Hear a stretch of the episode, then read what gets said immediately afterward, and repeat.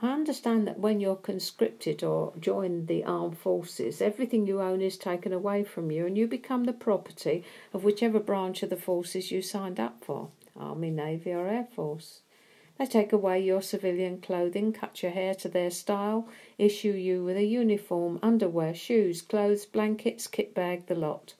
They feed you, take care of you, keep you well, and generally supply everything you need that can serve them and where they command you. 1 Corinthians 6:20 You are not your own, you've been bought with a price. In context, Paul's speaking about sexual sin, but the fact is that you're not your own any longer. You belong to another. You've been bought at a price. You no longer have a right to yourself, and you're a citizen of a different kingdom.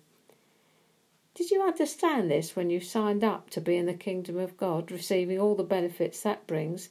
That your part was to relinquish your right to yourself and serve from that time on another. If you didn't, here comes another piece of inconvenient enlightenment. There is another king. The king of self is dethroned. Allow me to explain a little more fully. Just as when you sign up for the armed forces, when you sign up for the kingdom, exactly the same thing applies. Hear this Matthew 6 33 in the New Testament for everyone.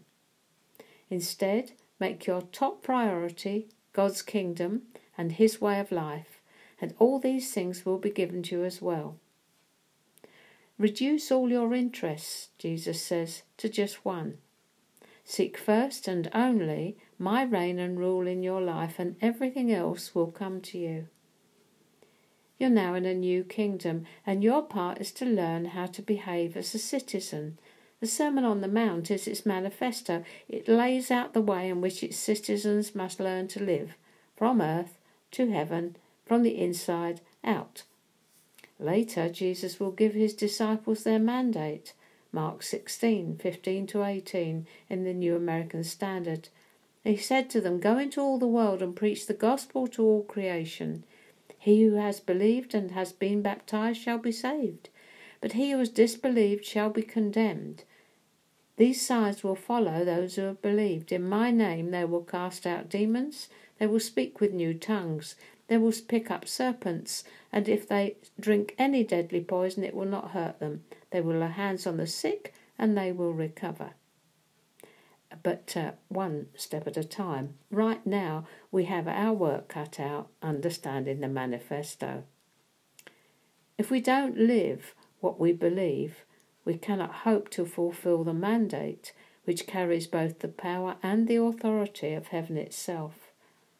The mandate will change situations, people, and nations if we become disciples, not just believers or followers as Jesus intended.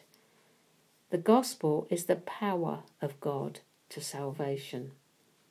Romans 1:16 For I am not ashamed of the gospel of Christ for it is the power of God unto salvation to every one that believes to the Jew first and also to the Greek.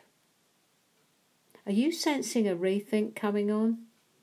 I'll leave you there.